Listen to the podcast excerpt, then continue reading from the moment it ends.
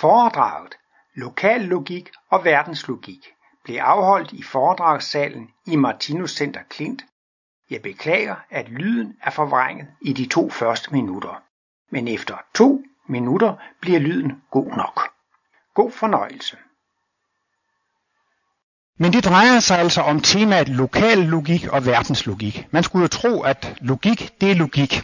Men det handler altså lidt om øh, perspektivet, som jeg nogle gange siger, når man ser på de fine symboler her. Hvis nu der er en flue, der sidder på et sort parti af symbolet, så vil den flue sige, alt er sort. Nej, nej, nej, det er et flot, farvestrålende symbol. Nej, siger fluen, alt hvad jeg kan se, det er sort, så kom ikke og fortæl mig noget andet.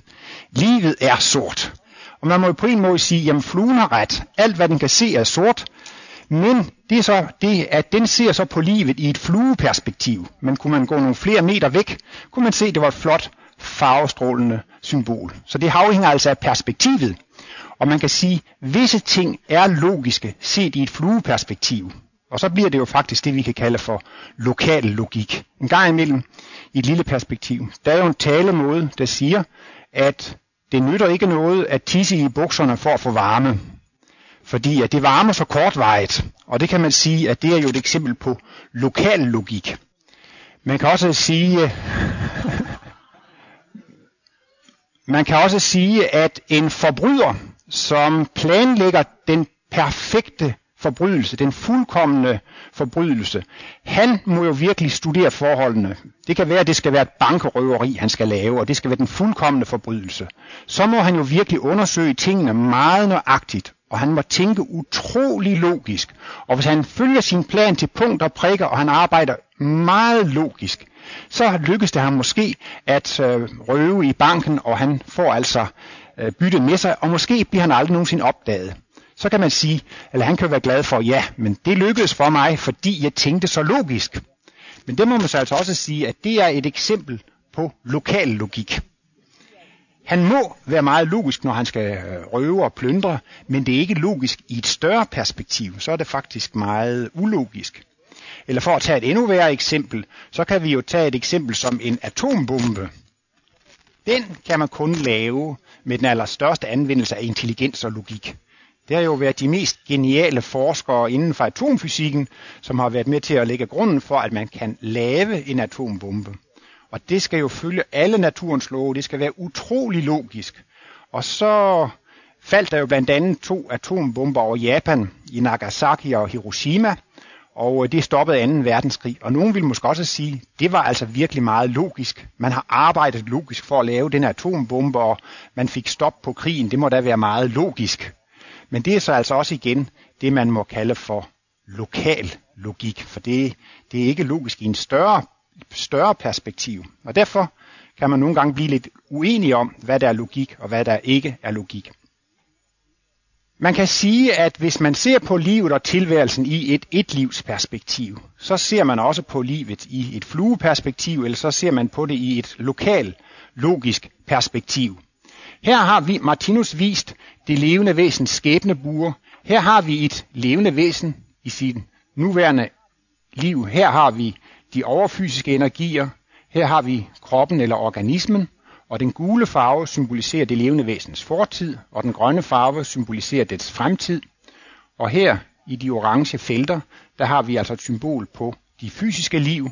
Det er altså det nuværende fysiske liv, og det er det foregående, og to, og tre og fire liv forud. Og her har vi så altså et kommende liv på det fysiske plan, længere ud i fremtiden. Og heroppe har Martinus vist nogle skæbnebuer, og skæbneloven er jo i virkeligheden ganske enkel en naturlov. Vi kender jo til, at der er love for elektricitet og for magnetisme. Der er tyngdeloven, og alle disse naturlove, de fungerer fuldstændig automatisk. Og baggrunden for øh, skæbneloven, det er helt enkelt det, at når man sender en energi ud, så vender den tilbage igen. Og selv den moderne astronomi er ved at komme ind på det. I forbindelse med Einsteins relativitetsteorier, og hvis man gør den antagelse, at universet stort set er ens i alle retninger, så kommer man altså til, at universet må krumme. Og en enkelt gang havde jeg lejlighed til at spørge Martinus, er det rigtigt, at universet krummer? Og han svarede prompte, nej, det er energierne, der går i kredsløb. Og, øh, men det viser sig så altså, at naturvidenskaben er faktisk altså også på, på sporet af, at, at den rette linje ikke eksisterer. Og så bliver skæbneloven jo ganske enkel. Alt det, man sender ud, det kommer tilbage til en selv igen. Hvis det her er ens liv eller skæbnesituation just nu, så er altså det, man oplever, det er en konsekvens af det, man har gjort tidligere. Og øh, i fysikken taler man i øvrigt også om Newtons tredje lov, som siger, at aktion er lige med reaktion. Hvis jeg presser ned på den her med 100 kg, ej lad os nøjes med 10, så, så presser den tilbage med 10 kg. Aktion er lige med reaktion. Så det kan man også sige, at det er jo faktisk også et udtryk for skæbneloven. Alle de handlinger, man gør, de har altså en konsekvens. Og øh, der kommer man så ind på, at det ikke kan være logisk at lave den fuldkommende forbrydelse, eller at det kan ikke være logisk at øh, lave atombomber. Selvom man lokalt set må arbejde meget logisk for at lykkes med det lokale projekt, så vil man jo så se, at, øh, at den forbryder, som det lykkedes at lave en perfekt forbrydelse for, han vil senere komme til at høste konsekvenserne af det. Og det der er sagen, det er jo det, at når man gør noget, som skader andre, så kommer det også tilbage med en skadelig virkning på en selv. Hvis man stjæler, jamen så er der nogen, der mister penge. Hvis man smider atombomben, så er det jo nogen, der dør. Og det vil altså uværligt vende tilbage til øh, en selv.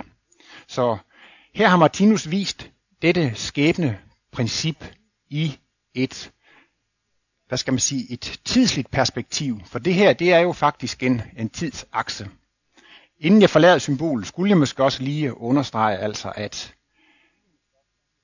alt, hvad vi oplever, det er konsekvensen af noget, vi har lavet tidligere. Der er altså en 100% retfærdighed.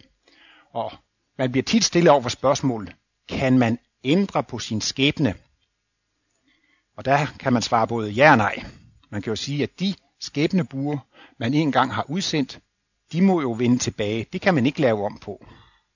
Men vi er hvert minut, hvert sekund, så er vi medarbejdere på vores kommende skæbne. Og det vil sige, at nu kan vi eventuelt begynde at handle anderledes. Og, og øh, det vil jo så senere have, at man kommer til at høste konsekvensen af de nye handlinger. Så hvis man efterhånden begynder at handle mere og mere kærligt, så vil man også få en mere og mere god eller kærlig skæbne. Så på den måde kan man jo godt arbejde med på sin egen fremtidige skæbne.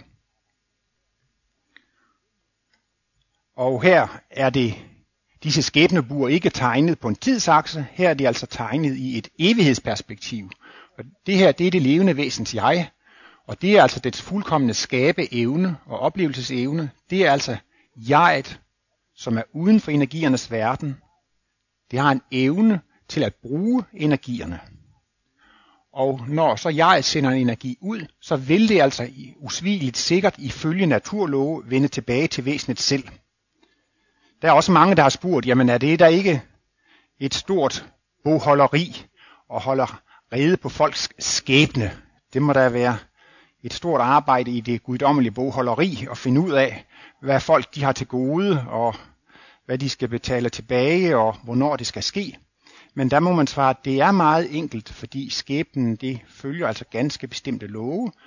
Skæbnen den kommer automatisk til udløsning, når de øh, øh gunstige betingelser er til, øh, til stede.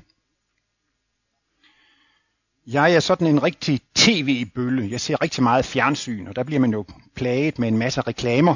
Så derfor kan jeg næsten ikke lade være med lige at komme med et lille reklameindslag for Kosmos.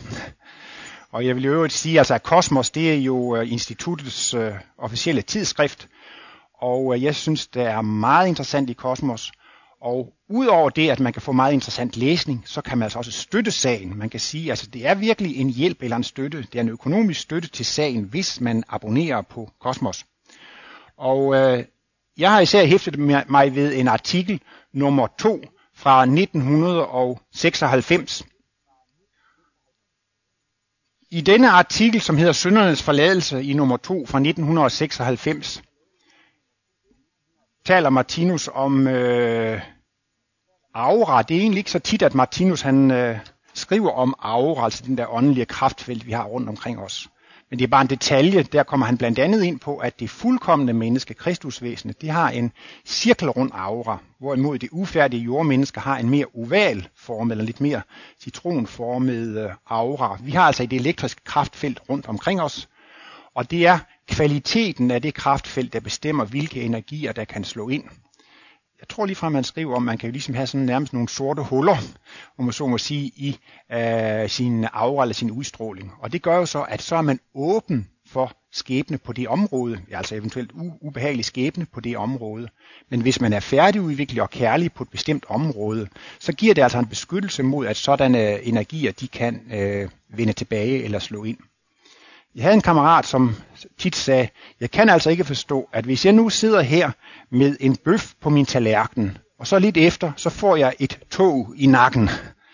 Og øh, jeg skal måske lige fortælle, at Martinus mener, at ulykkes karma skyldes kødspisning. Og det skriver Martinus om i bogen Den ideelle føde.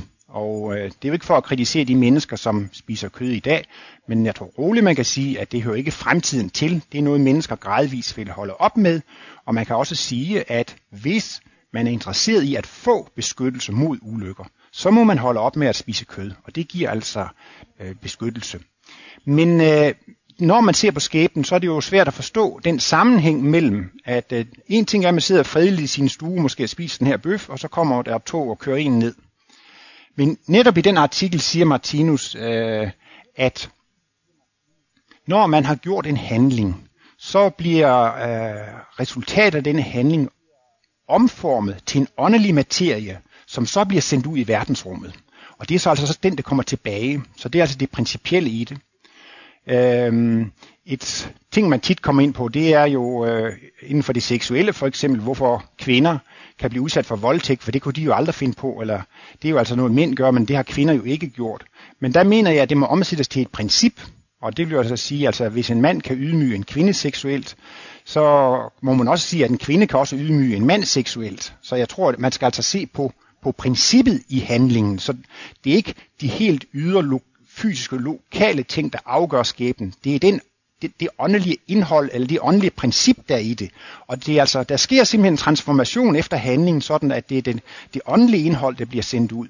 Og der kan man så sige, at dyrene for eksempel, de oplever det også som en ulykke, at blive slagtet. De oplever det som en ulykke.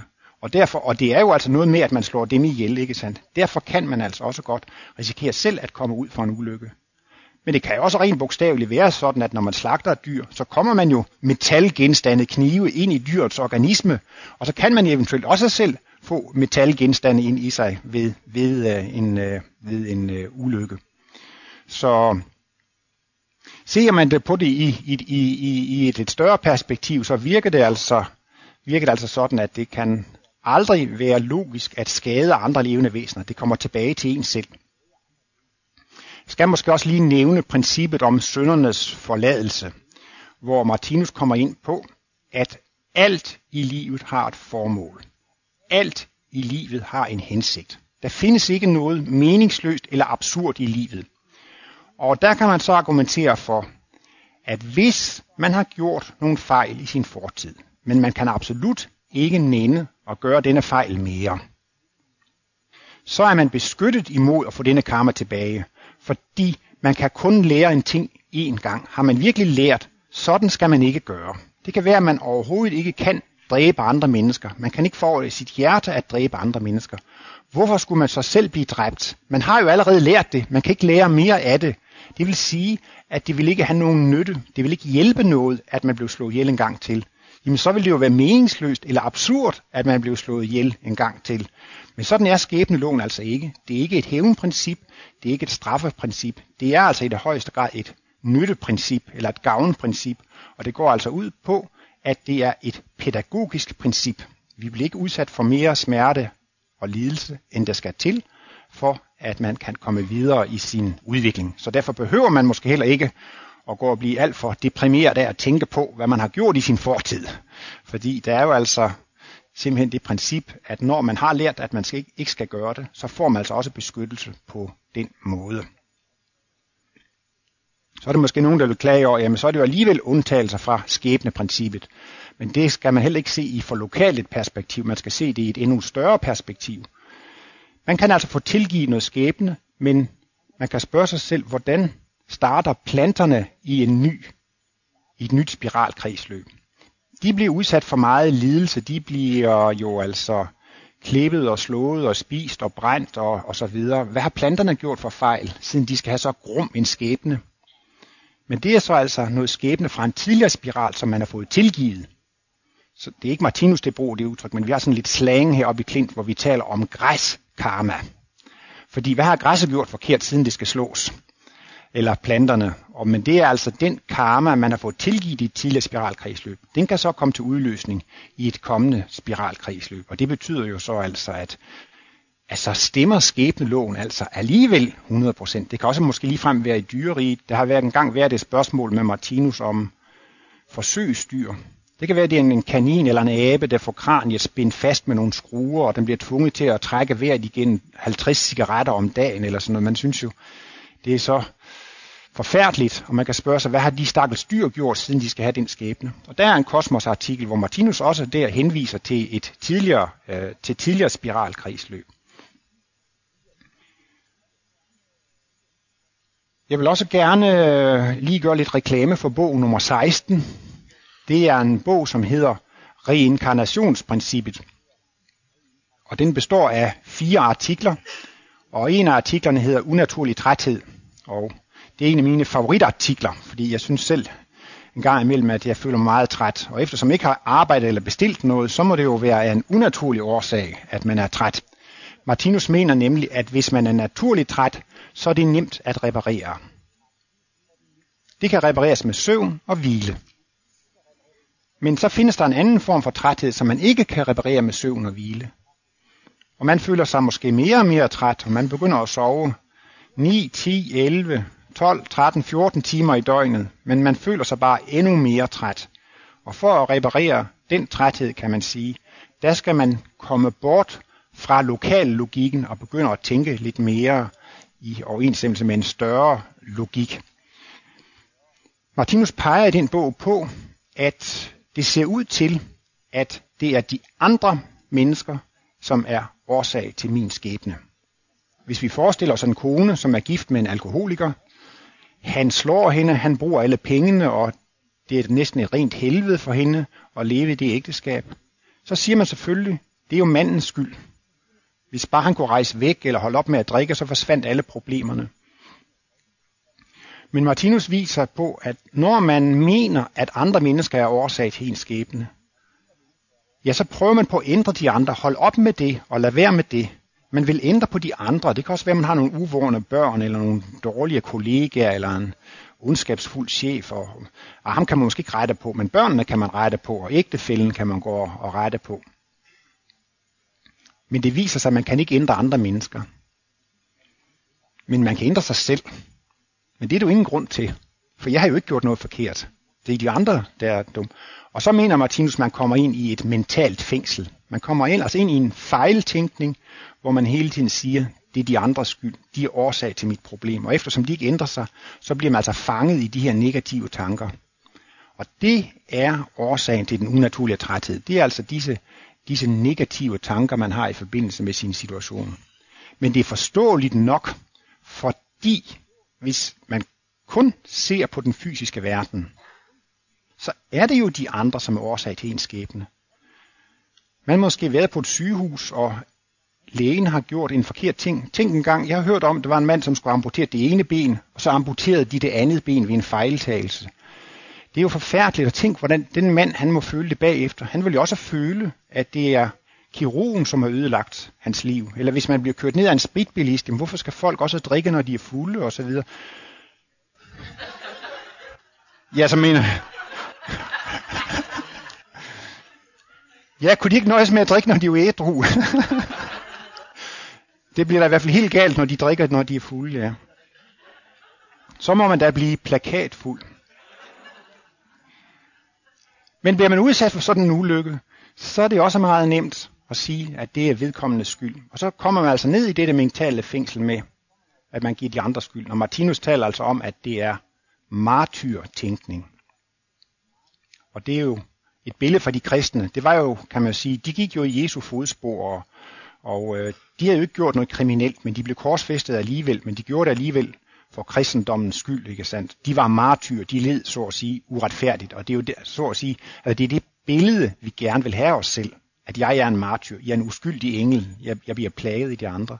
Men det har altså nogle meget øh, stærke konsekvenser for ens øh, velvære. Men problemet er altså, at med det normale fysiske syn, kan man ikke se andet, end at de andre er årsag til problemet. Og derfor er, er det så nemt at falde i.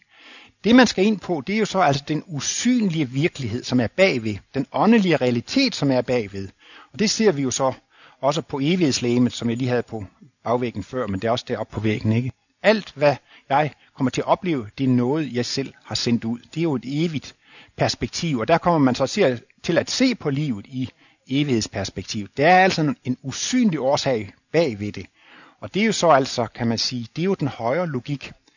Jeg bliver kun udsat for det, jeg selv har sendt ud.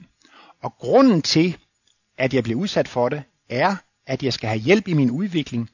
De steder, hvor jeg har ufærdige felter i min bevidsthed, der kan jeg gøre fejl, og der er jeg ikke beskyttet. Og så kan jeg altså få en skæbne på de ufærdige felter. Men det er ikke for at straffe mig. Det er kun for at hjælpe mig frem i øh, udviklingen.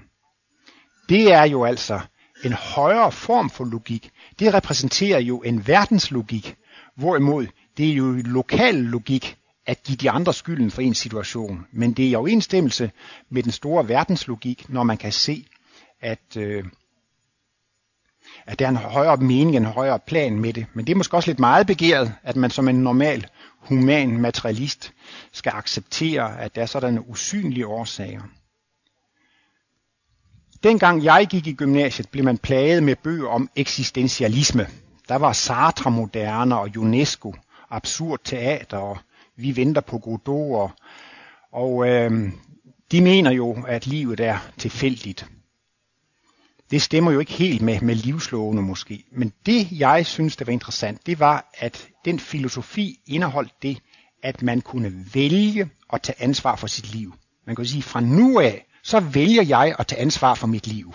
Og så handlede de sådan, og så må man så kunne bygge sit liv op sådan, som man selv vil, ud fra sit eget valg.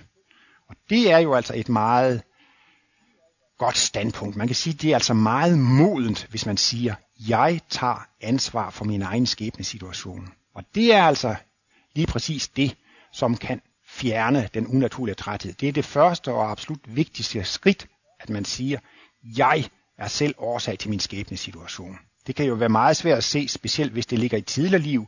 Man kan jo være født handicappet, og man kan være kommet ud for forfærdelige sygdomme og ulykker, og man kan slet ikke forstå, hvorfor man er kommet ud for det, og årsagerne kan ligge længere tilbage. Men hvis man kommer til at studere de kosmiske analyser, kan man se logikken i, at man selv er årsag til det.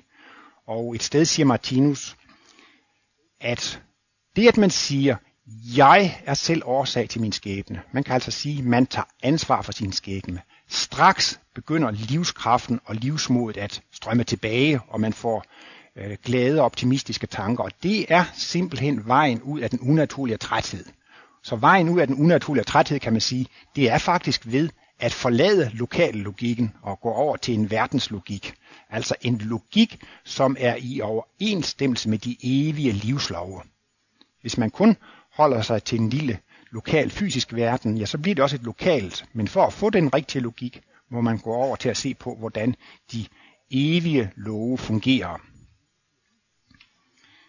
Der findes en lille brochure, som hedder Svar på et brev fra en syg. Og jeg har også lige skrevet Kosmos nummer 1, 1980.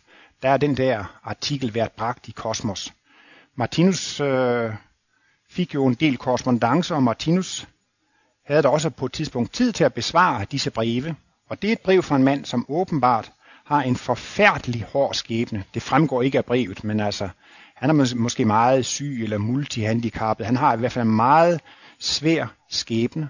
Og så forklarer Martinus, at øh, det er jo ikke i Martinus lod at ændre denne mands skæbne. Martinus kan ikke lave om på skæbneloven, og det må jo være et forhold mellem manden og Gud selv. Men Martinus prøver på at forklare ham, hvordan han måske kan tage sin skæbne på en anden måde, hvilket blandt andet øh, indebærer, at man skal prøve at få en anden indstilling til sin skæbne. Og den anden indstilling, man skal få til sin skæbne, det er jo det, jeg lige har været igennem. at øh, vi kommer ikke til at opleve ting, der er værre end det, vi selv har gjort, og vi oplever dem kun for at komme frem i vores udvikling. Vi oplever det kun for at blive fuldkommende, humane, kærlige mennesker. Meningen med hele projektet her i den fysiske verden er, at vi alle sammen skal blive guddommelige kærlighedsvæsener. Vi skal blive kristusvæsener. Så derfor burde man jo være glad og taknemmelig for at hvert bidrag til denne fantastiske udviklingsproces. Og jeg vil bare lige læse ganske kort op et sted fra dette brev, og det, det kommer ind på, at det drejer sig om at have den rigtige indstilling. Den rigtige indstilling giver igen de rigtige tanker eller tankeimpulser. Deres situation er derfor ikke håbløs. De rigtige tankeimpulser er nemlig det samme som mellemkosmiske elektriske impulser. I samme grad som de tænker i de rigtige impulser, oplader de deres skæbne element med disse impulser. Disse virker igen som positiv livskraft. Hele deres fysiske organisme er et mellemkosmisk elektrisk apparat. Og alle funktionerne drives ved organisk eller mellemkosmisk elektricitet. Og så fortsætter han jo med, at opladningen også øh, afhænger af, hvad man oplever, og altså også jo principielt af det, alt det, man, at man tænker. Jeg ville eventuelt også komme lidt mere ind på verdenslogikken ved at omtale Martinus verdensbillede. Det, der er så helt afgørende ved Martinus verdensbillede. Nogen synes måske, at det er lidt teoretisk eller lidt kedeligt, men det, der er det helt afgørende ved Martinus verdensbillede, det er det, at Martinus arbejder med evigheden. Martinus arbejder med evigheds- og uendelighedsbegrebet. Og inden for øh, fysikken og videnskaben, der arbejder man jo meget på at løse livsmysteriets løsning. Men de arbejder ikke med evighedsbegrebet. Martinus gør meget ud af i sine analyser at dele tingene i denne verden i to dele. Man kan ligesom sige, at man kunne sortere ting ud i to kasser. Der er skabte ting, og der er evige ting. Og det er altså meget vigtigt, at man skelner mellem skabte ting og evige ting. Og det er der, hvor naturvidenskaben løber panden mod væggen. De kan ikke løse problemet omkring livet, livets opståen, livsmysteriets løsning. Det kan naturvidenskaben ikke gøre, fordi de arbejder kun med skabte ting. Derfor må man faktisk også sige, at naturvidenskaben arbejder med lokal logik. Fordi at de får ikke evigheden og uendeligheden. De får ikke det hele med. Og det, der er karakteristisk for skabte ting, det er, at de har en begyndelse, og de har en afslutning. Og de skabte ting er et resultat af tænkning og planer og idéer. Det er jo næsten ligegyldigt, hvad I retter øjnene mod i det her lokale. Så er det noget, som er skabt. Der er væggen, der er symbolerne, der er højtalerne, der er brændslangen og klaveret og lamperne og ligegyldigt hvad jeg kigger på. Det er ting, som er blevet skabte. Der er en årsag til, at de eksisterer. Det er et resultat af tænkning og plan. Har en begyndelse og en slutning. Og man kan altid om en skabt ting sige, eller principielt gives der en grund eller en årsag til eksistensen af enhver skabt ting. Og derfor spørger naturvidenskaben så også, hvornår opstod universet? Hvornår opstod livet? Hvordan opstod universet? Hvordan opstod livet? Man arbejder altså med det, som om, at det er en skabt ting. Og det er jo altså det der er det fantastiske ved Martinus verdensbillede, og man kan sige, man kommer ikke til evigheden med intelligensen. Der kræves altså en højere energi, netop intuitionen. Og takket være intuitionen, så har Martinus fået evighedsbegrebet med ind i billedet. Og en evig ting er så altså en ting, som ikke har nogen begyndelse, og det har ikke nogen afslutning. Og der er ingen årsag til en evig tings eksistens. Det er bare et noget, som er. Hvis man skulle slå lidt bro over til naturvidenskaben, måtte det blive via energibegrebet. Vi siger jo i fysikken, at summen af al energi er konstant. Og jeg vil også sige, det er jo en af de helt basale læresætninger ved Martinus, og det er det jo for øvrigt også ved naturvidenskaben. Og det er jo den her læresætning med, at man kan ikke lave noget af ingenting. Noget kan ikke opstå af ingenting. Hvis det kunne det, så har vi jo løst energiproblemet. Så havde man jo evighedsmaskinen. Så kunne man producere energi ud af ingenting. Det kan ikke lade sig gøre. Men man kan heller ikke til intet gøre energi. Energi kan forandres fra en form til en anden, men energien kan ikke til intet gøres. Men det er faktisk sådan, når vi skal til at arbejde med livets højeste ting, netop disse evige ting, så er der ikke noget andet svar. Hvorfor eksisterer energien? Det gør den bare. Hvis energi var resultat af en tænkning eller en plan, så kunne man jo sige, at den eksisterede, fordi at Gud havde skabt den, eller en eller anden kraft havde, havde skabt den. Men eftersom den har altid været der, så, så må man bare sige, at det er den noget, som er. Martinus viser jo også på det med livet. Martinus han taler ikke om, hvordan livet er opstået. Martinus taler om, at livet er evigt. Bevidsthed, det er også noget, der er evigt. Det er altså ikke noget, der, der er skabt. Hvorfor eksisterer der elektricitet og magnetisme? Er det Ørsted, H.C. Ørsted, der har opfundet det? Nej, det har han ikke, men han opdagede det. Men det er altså også et noget, som er liv, bevidsthed, elektricitet, magnetisme. Det er et noget, som er. Der er ingen øh, årsag til det. Det har altid været der. Man kunne også forestille sig, nej, jeg vil måske hellere sige, at øh, det kosmiske gudsbegreb, det indebærer, at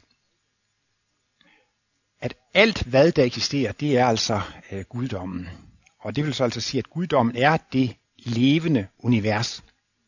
Og øh, hvis man forestiller sig, at summen af alt liv, det er altså guddommen, så kan man spørge sig selv, hvornår begyndte Gud at blive levende? Eller er der nogen risiko for, at der kommer nogen og slår Gud ihjel? Det kan man ikke rigtig forestille sig. Altså. Og derfor mener jeg også, at det er jo det er den enkleste forklaring, at universet er et evigt fænomen. Livet er et evigt fænomen. Der er jo to muligheder. Altså enten så har det altid været, eller så er det opstået på et tidspunkt. Og det er ikke lykkedes naturvidenskaben at forklare, hvordan liv er opstået. De har, det er ikke lykkedes dem at forklare, hvordan døde molekyler har fået bevidsthed. Selvom det er meget komplicerede molekyler, så kan de ikke forklare, hvordan opstod bevidstheden. Det er jo et kæmpe spring, at døde molekyler lige pludselig får bevidsthed. De kan ikke forklare det. Og det hænger måske sammen med, at forklaringen er meget enkel. Livet er aldrig opstået. Bevidsthed er aldrig opstået. Det er noget, der altid har været der. Og så livet, det er altså noget, som er. Der var en, der sendte mig en e-mail, som skrev det på engelsk. Life exists. What more is to be said? Altså livet eksisterer. Hvad mere kan man sige?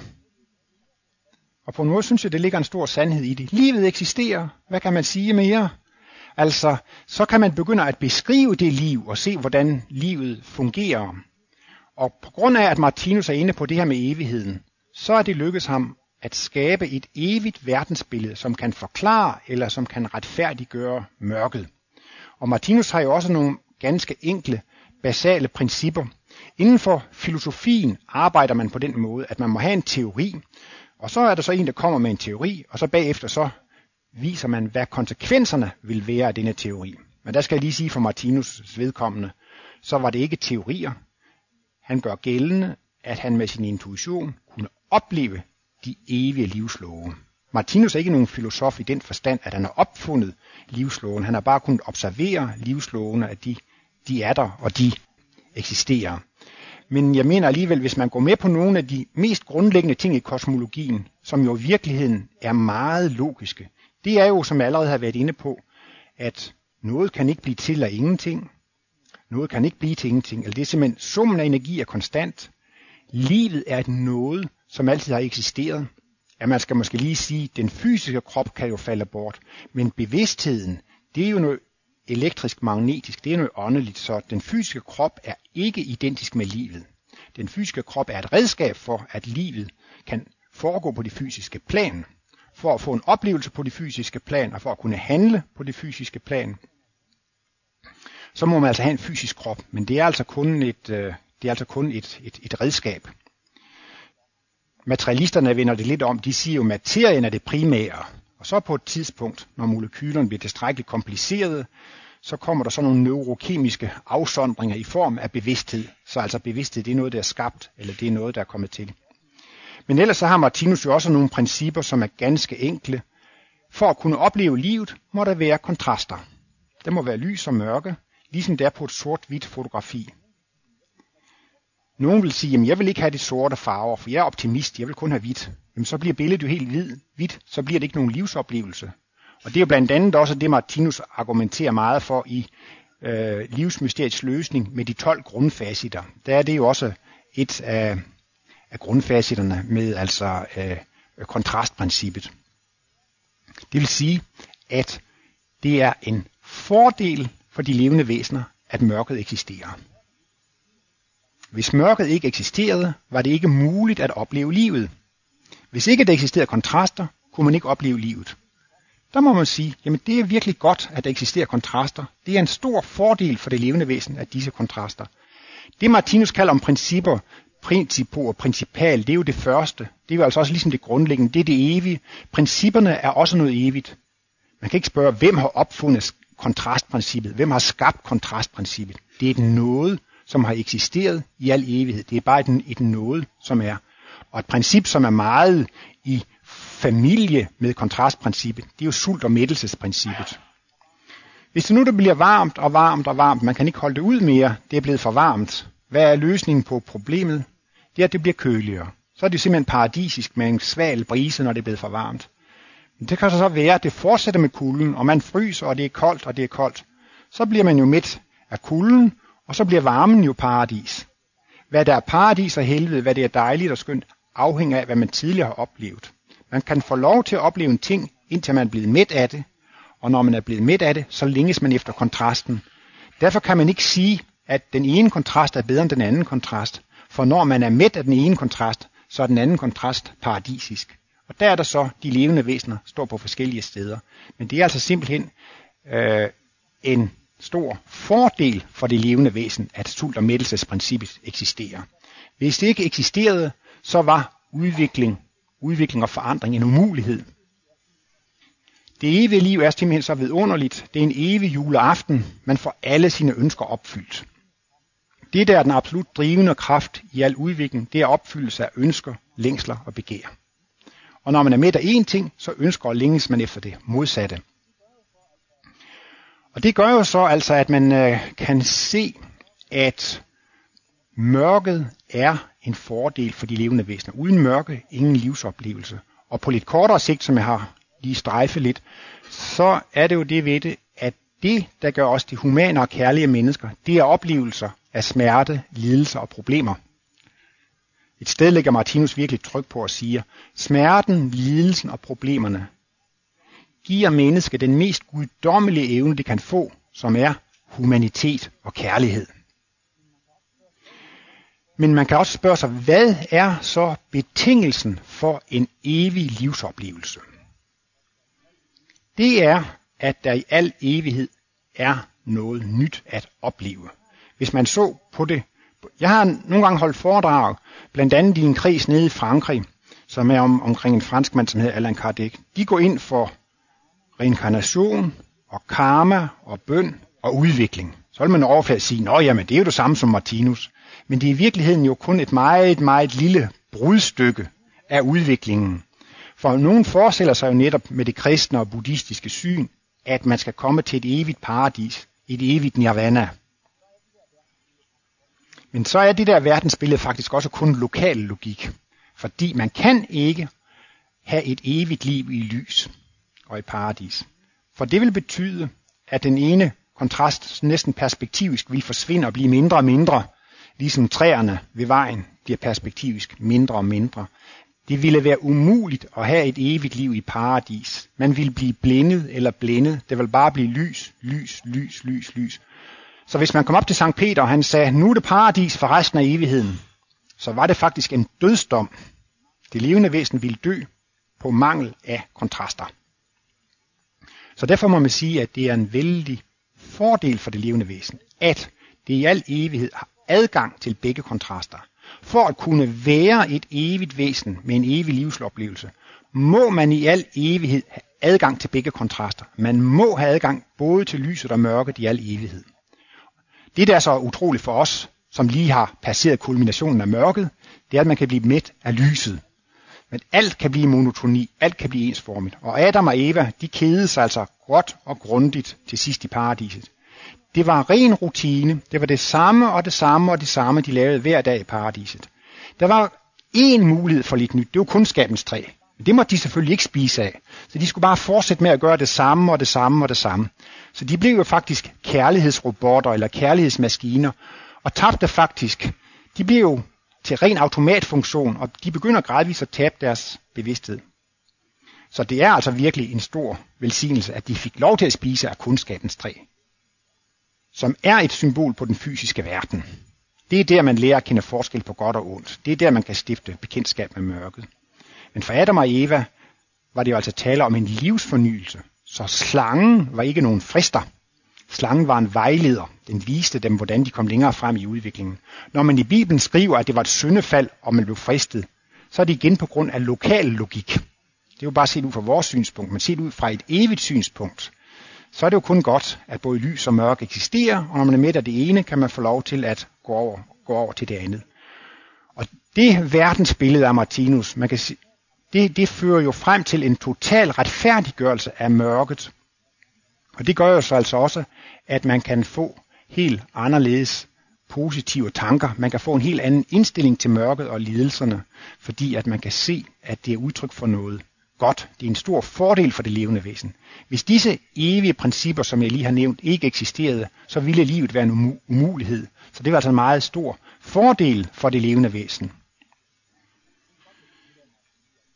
Så jeg synes godt, jeg kan tillade mig at sige, altså, at den helt store bedrift ved Martinus kosmologi, det er altså en total retfærdiggørelse af mørket og lidelserne og smerterne. Og det er jo altså, det er jo altså at se på sin skæbne situation i, ud fra verdenslogik, altså ud fra en evighedslogik, ud fra det synsvinkel, man kommer til, når man ser på livslovene, naturlovene og livslovene. Det er heller ikke noget opfundet. Det er altså noget evigt eksisterende. Og for at komme i kontakt med verdenslogikken, må man altså også komme i kontakt med de evige livslove.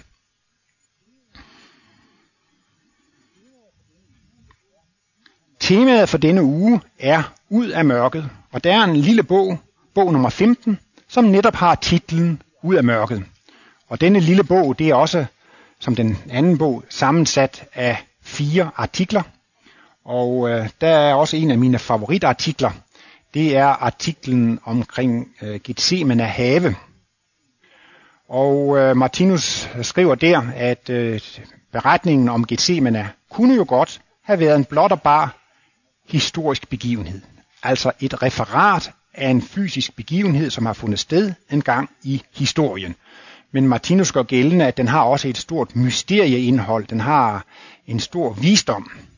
Det var noget med, at øh, Gethsemane have var en lund eller en park, der lå på den anden side af Kedrons bæk, altså lidt uden for Jerusalem, hvor Jesus godt kunne lide at gå med sine disciple. Og øh, der er jo profeteret meget om Jesu komme og hele hans mission, og Jesus var jo også kosmisk bevidst, så han var godt klar over, at det var ved at trække op til denne korsfæstelse.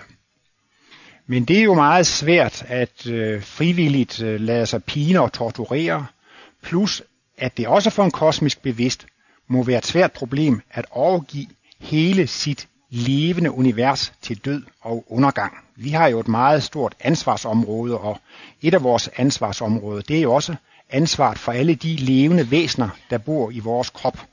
Organerne er levende væsener, cellerne er levende væsener, molekylerne og længere ned i mikrokosmos. Vi er jo guddomme, og derfor er vi også en skytsengel til at beskytte et helt univers.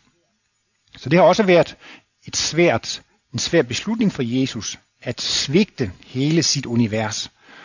Og øh, Martinus, øh, øh, når ja, altså man kan sige, at, at, at Jesus var altså i en svær situation, og der mener Martinus, den sjælekvide, som Jesus var i, det kan alle mennesker komme i. Man kan komme i en meget svær situation.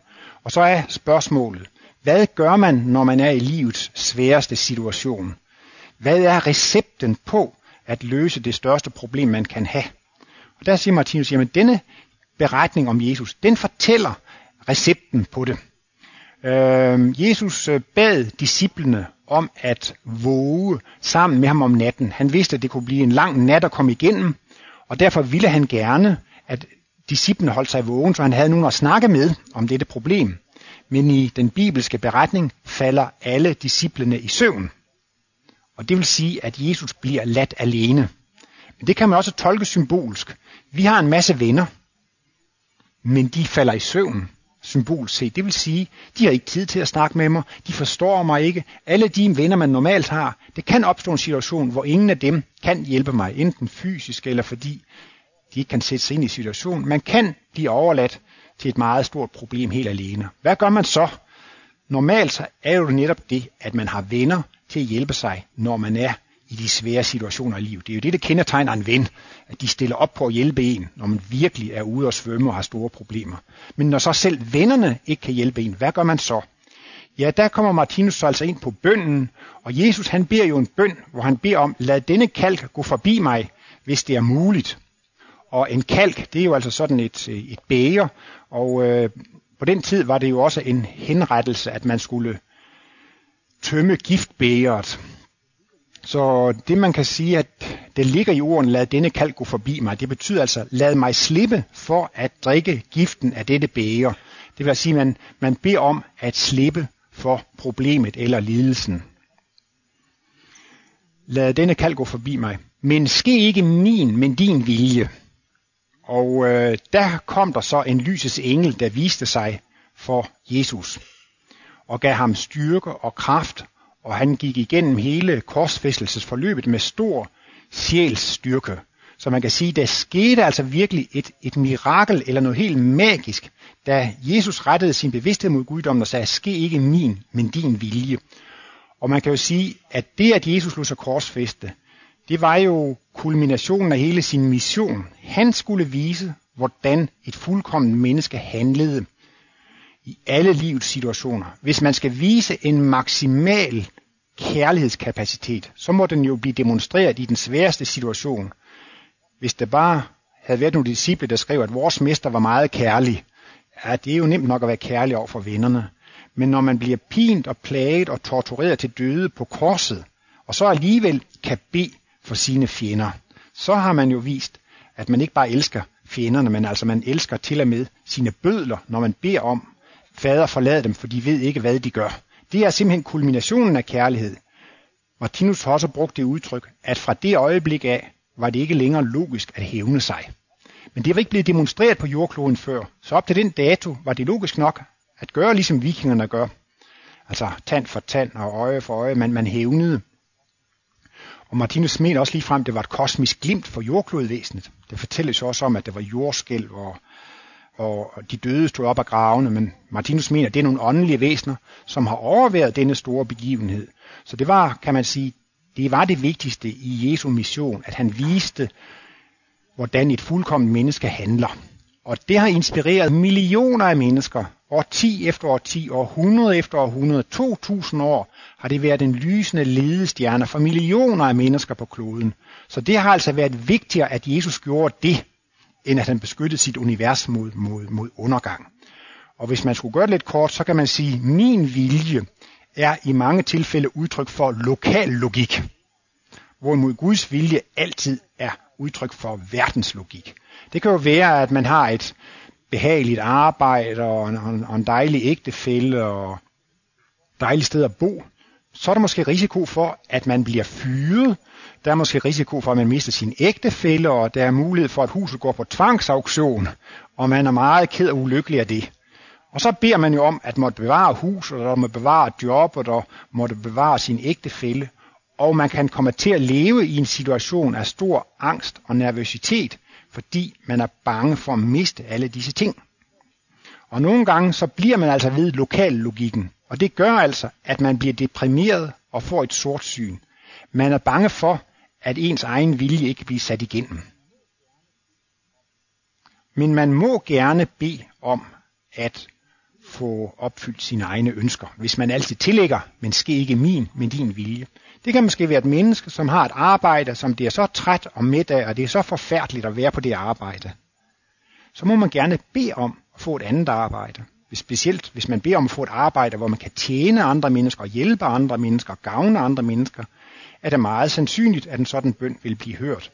Men hvis man lægger det til, at man gerne vil have, at Guds vilje skal ske, så kunne det jo være, at det faktisk var det bedste for mig, at jeg skulle fortsætte på den arbejdsplads, måske fem eller ti år mere. Men så beder man selv om det, og så forstår man, jamen jeg har nogle ufærdige sider i min bevidsthed, og det skal så vises for mig, hvad det er, jeg gør forkert, og det er jo i virkeligheden en stor hjælp for mig at have nogle ubehagelige kolleger og en ubehagelig chef, fordi de viser mig, hvad der er forkert hos mig, så er det altså en fordel. Og så mener jeg også, at man får en helt anden indstilling til sit arbejde, for så har man faktisk selv bedt om at få det. Man siger, men jeg går gerne på dette arbejde, hvis det er Guds vilje. Eller man kan også sige, jeg går gerne på det arbejde, hvis det er det, der er bedst for mig. Hvis det er det, der er i kontakt med verdenslogikken. Så Guds vilje er et symbol på verdenslogikken, og min vilje kan meget ofte være et symbol på lokallogikken. Men kunsten er selvfølgelig så at gøre ens egen vilje sammenfaldende med, med guddommens vilje.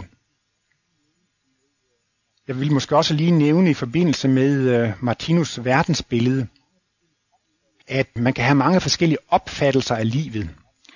Der er nogle mennesker, de har den opfattelse, at vi har kun ét liv. Det kan være, at der er nogen, der har mange andre opfattelser, og det fører sig frem til en eller anden verdensbillede. Men jeg synes, det er en interessant udfordring eller opgave, som man kunne få. Hvis I skulle lave selv snækkerere et verdensbillede, som kunne vise, at alt er udtryk for logik, alt er udtryk for kærlighed, og alt er udtryk for retfærdighed, hvordan skulle det verdensbillede så se ud? Ja, hvis vi kun lever et liv, så synes jeg, man vil få store besværligheder med at komme op med en forklaring, som viser, at alt er udtryk for retfærdighed. At alt er udtryk for kærlighed. Det kan næsten ikke lade sig gøre. Og det synes jeg er det, det fantastiske, eller det interessante ved Martinus verdensbillede. At det viser, alt er udtryk for logik. Alt er udtryk for kærlighed. Alt er udtryk for retfærdighed. Det er der, jeg synes i hvert fald, det er en spændende udfordring, om man kunne lave et verdensbillede, som er anderledes end Martinus, men som har de samme øh, konsekvenser. Men jeg mener, det kan ikke lade sig gøre, og man er nødt til at se på livet i et evighedsperspektiv, for at kunne nå frem til at se og forstå, at alt er udtryk for kærlighed, retfærdighed og logik. Og man kan sige, når man går ind på denne bøn med at sige, ske ikke min, men din vilje, så er man jo også indstillet på, at guddommen repræsenterer jo altså denne retfærdighed og denne logik og denne kærlighed. Og det er jo et stort problem i vore dage med folk, der går er deprimerede og bekymrede. Ja, man kan ligefrem sige, at man kan have den indstilling, at man synes, at livet det er noget farligt noget. Man kan være bange for livet. Det er risikabelt at leve. Og man er bange for de ulykker og de ubehagelige ting og de sygdomme, der må, der må opstå. Man kan simpelthen opnå en angst for livet. Og der er det Martinus i den grad anbefaler, det er bønden. Og han gør gældende, at det er ikke en viljesag, det er en træningssag. Man må træne og øve bønden, ligesom man må øve sig på at spille klaver. Og der anbefaler Martinus at man måske flere gange om dagen i mange forskellige situationer kan sige, Fader, ske ikke min, men din vilje. Og Martinus garanterer med, at hvis man træner og øver sig i det, så vil man til sidst kunne komme til at gå igennem verden uden angst og uden nervøsitet. Det kan godt være, at der optrækker en ubehagelig situation, men hvis man så henvender sig i sin bøn til guddommen og beder om, at din vilje måske, så kan man jo egentlig være ganske rolig. Lad os sige, at man skal have en operation, og man er bange og nervøs for operationen, så kan man bede til Gud om, at det må gå godt, men man kan også bede om, at Guds vilje måske. Og så kan man være helt tryg. For ligegyldigt hvad der sker, om det skal være vellykket, eller det skal være mindre vellykket, jamen ligegyldigt hvad der sker, så var det udtryk for retfærdighed og logik og kærlighed. Det vil i alle fald være det bedste for mig. Hvis man skal til en samtale med chefen, når man skal fyres, eller man skal blive i jobbet, eller det er ansættelse, og man kan være så nervøs for, hvad der sker. Men man behøver ikke at være bange for det. Hvis man har den indstilling, sker ikke min, med din vilje, så kan man være helt sikker på, at det, der er bedst for mig, det sker. Problemet er bare det, at nogle gange så var det mere behageligt, hvis det var min vilje, der skete. Og hvis Guds vilje skete, så er det lidt ubehageligt. Og det er jo så det, der er det store problem for os, at give slip på vores eget behag og blive indstillet på, at det er, at det er Guds vilje, der skal ske. Så jeg vil bare lige sige altså, at øh, lokal logik, det er det, som afføder øh, utilfredshed og angst, og man mener, at livet er uretfærdigt, man kan blive bange for livet. Hvorimod verdenslogik, det er jo netop udtryk for, at alt er kærligt, alt er retfærdigt, og alt er logisk. Og hvis man efterhånden begynder at indstille sig på det, så vil man også nå frem til det, som er konklusionen på livsmysteriets løsning, eller de 12 grundfacitter. Der når Martinus jo frem til, at alt er såre godt. Og Martinus sagde, da den her foredragssal blev indviet i 1962, at formålet med dette center, det er at lære mennesker at se på tilværelsen med Guds øjne. Og i en lettere omformulering, så kan man faktisk sige, at formålet med dette center, det er at lære menneskene at se, at alt er så godt. Og det vil jo altså også sige, at vi vil jo få et helt anderledes fantastisk liv, men det er jo en lang træningssag.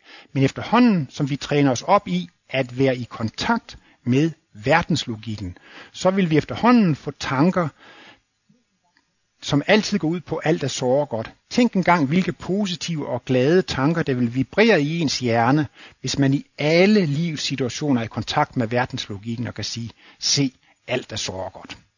Tak for det.